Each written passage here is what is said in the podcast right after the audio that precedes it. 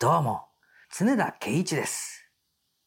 僕は普段映像監督をしたり、ドローン操縦士をしたり、SNS や YouTube を使ってクリエイターや企業のマーケティング支援なんてことをしています。そしてですね、このほど映画奄美のティダに関わらせていただくことになったので、映画の奄美のティダ公式発表や映画制作の進捗状況、またはですね、ネタバレスレスレの映画制作の裏側なんかを発信していきたいと思っております。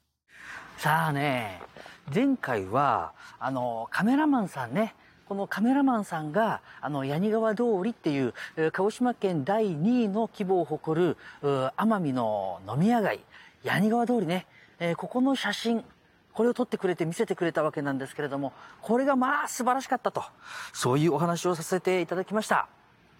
で、で、今回はね、あのーこのロケ反対で、えー一緒に同行してくれた監督ね、映画監督さん。はい。この方がどのような仕事をするのかと、おその辺をね、ちょっとね、えーお伝えしていきたいと思っております。で、このね、映画っていうのはね、スタッフの皆さんがね、癖があるよっていうふうによく言われるんですよ。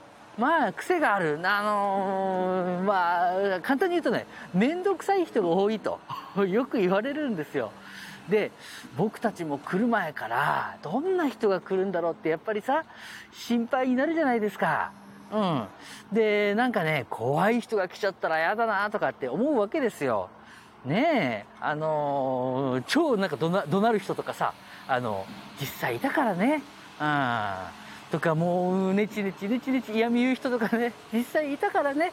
うん、そんな人だったら嫌だなって正直さ、思っちゃうわけ。あの、若かりし頃のさ、あのーていうのかな、嫌な記憶がさ、蘇ってくるわけですよ。僕も現場にね、あのー映像業界というか、はい、長いのでね、あのーその時の嫌な記憶が蘇ってくるわけですよ。で、どんな方が来るのかなーって、まあ、思ってたら、見た目ね、その監督さんね、お若く見えるのよ。とってもなんかね、あのーシュッとしててさ、うん。で、なんかね、物静かなんだよね。ええで、あのーおこの、この方が監督さんなんだっていう感じ？うん、なんですよ。っていう感じなんですけれども、皆さんあのね、ここでちょっと強く言いたいのは、見た目ね、あの、監督らしい見た目を作ってくる人っているんですよ。もう、ぶっちゃけて言うと、いるのよ。あのー僕もさ、あのーまあ、映像監督なんていう仕事をしてるもんだから、かつてはね、その、若く見られがち。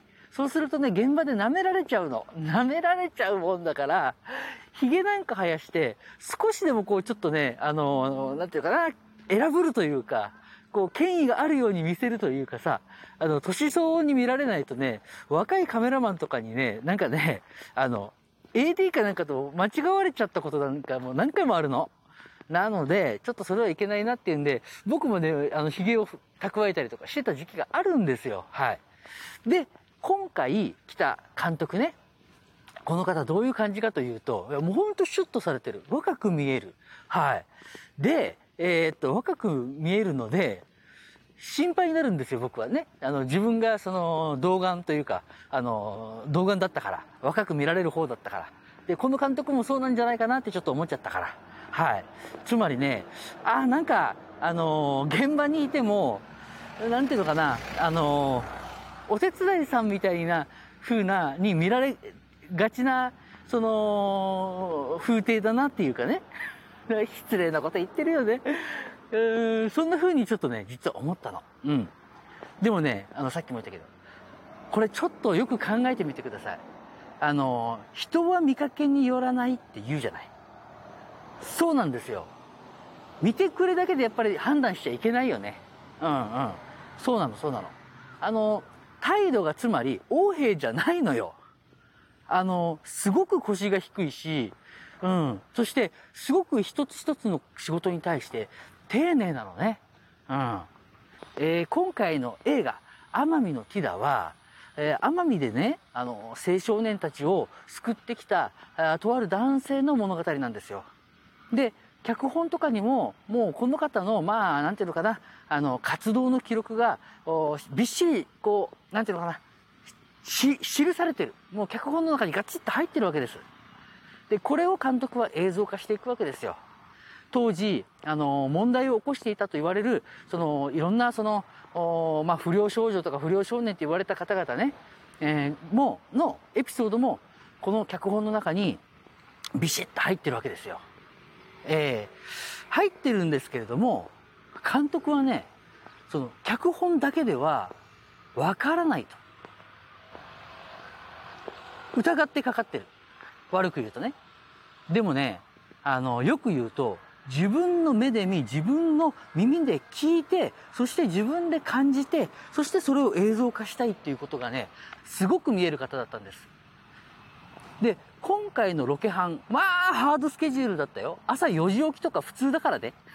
もう、かわいそうだったよ、みんな。本当に。で、あのー、そんなロケハンスケジュール。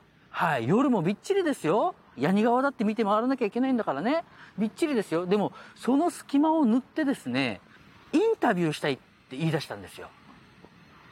つまり、この映画のモデルになった男性、この方の生の声を聞きたいですと。で、もうみんな、あの、ホテルに戻って、ご飯を食べててくださいと。その間1時間だけ、1時間だけくださいと。話を聞いてみたいです。とおっしゃるんですよ。僕立ち会いました。あのー、もうね、一生懸命、あの、なんでこんなことを始めたのかとか、どんなことがあったのか、どんな少年少女がいたのか、もういろんなことをね、質問されてました。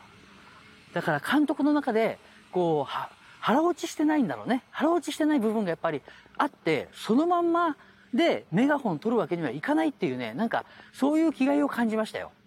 ええ。で、あの、もっと驚いたのは、もう夜だったからさ、夜だったから、スタッフの皆さんには、もうご飯食べててくださいって言って、ホテルに送り届けて、そして監督一人だけで、えー、インタビューをしてたんです。このモデルになった男性のインタビューね。してたんですよ。でも、スタッフの皆さんも、ご飯を食べずに待っててくれたっていうね。これはなんかさ、このチームいいぞって思っちゃった。すごいなと思って。普通ね、あの、一人だけ、その監督だけさ、あの、ちょっと別行動をとって、だからまあまあ効率よくじゃあ今のうちにご飯食べちゃいましょうみたいなのってよくある話なんですけど、でもね、待っててくれてるのよ。あいやいや、僕はあの効率主義派なんで、あの、いやいや、食べててくださいよっていう方なんですけど、でもね、ちょっとね、なんかね、あ、なんかいいな、このチームってちょっと思いましたね。それだけじゃないですよ。当時、不良少年とか不良少女なんて呼ばれてた方々のインタビューも、この監督ね、刊行してるんですよ。はい。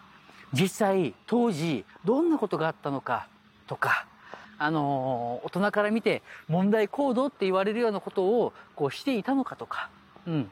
どうやって立ち直ったのかとか、そして今、どんな思いで生活しているのかと。はい。そういったことをね、あのー、事細かに聞いてらっしゃいましたよ。ええー、これを映画にね、こうエッセンスとして多分ね、監督入れていくわけ。うん。このね、丁寧な仕事、これがやっぱりね、プロだなーって思ったね。ね。前回さ、カメラマンさんがさ、ロケハン中に撮ったその写真が素晴らしかったっていう、もう目に見えて分かりやすい素晴らしいを紹介したけれども。でも、そのカメラに映っている演者とか、それ以外のいろんな複合的な周りの風景も含めてなんだけれども、なぜそうあるべきかっていうことをしっかり分かった上で映像に収めていく。これはね、やっぱりね、監督によって違ってくるんですよ。実際どんな状態だったのかっていうのって、やっぱ脚本には書ききれないのよね。当たり前だよね、そんなのね。書ききれないの。でもね、監督はそこまで、その演技の裏の裏まで表現してくれるんじゃないかなと。そんな風なね、期待を抱かせてくれる、そういう監督でしたね。はい。でもね、見た目がね、若く見えちゃうの。うん。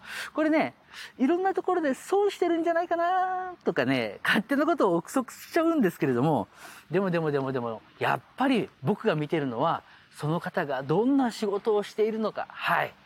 そういう意味では、この映画、奄美のティダ、ちょっと面白くなりそうですよ。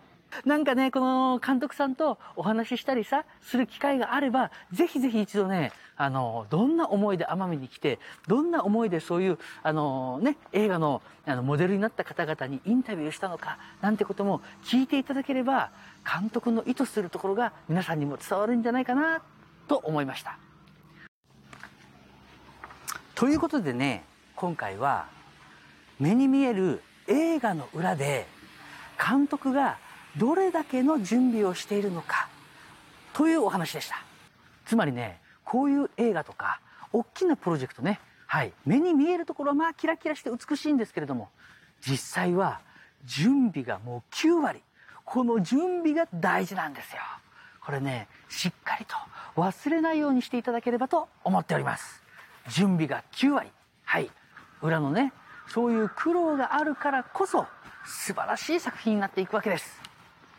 ということで映画で子どもたちの未来を照らす無料コミュニティ映画アクションサロンでは私常田圭一が関わっている映画奄美のティダの最新情報を発信しておりますので興味がある方はぜひ遊びに来てくださいね。それでは皆さん嫌なことはすべてネタにして今日一日を楽しんでいきましょう。それではまた。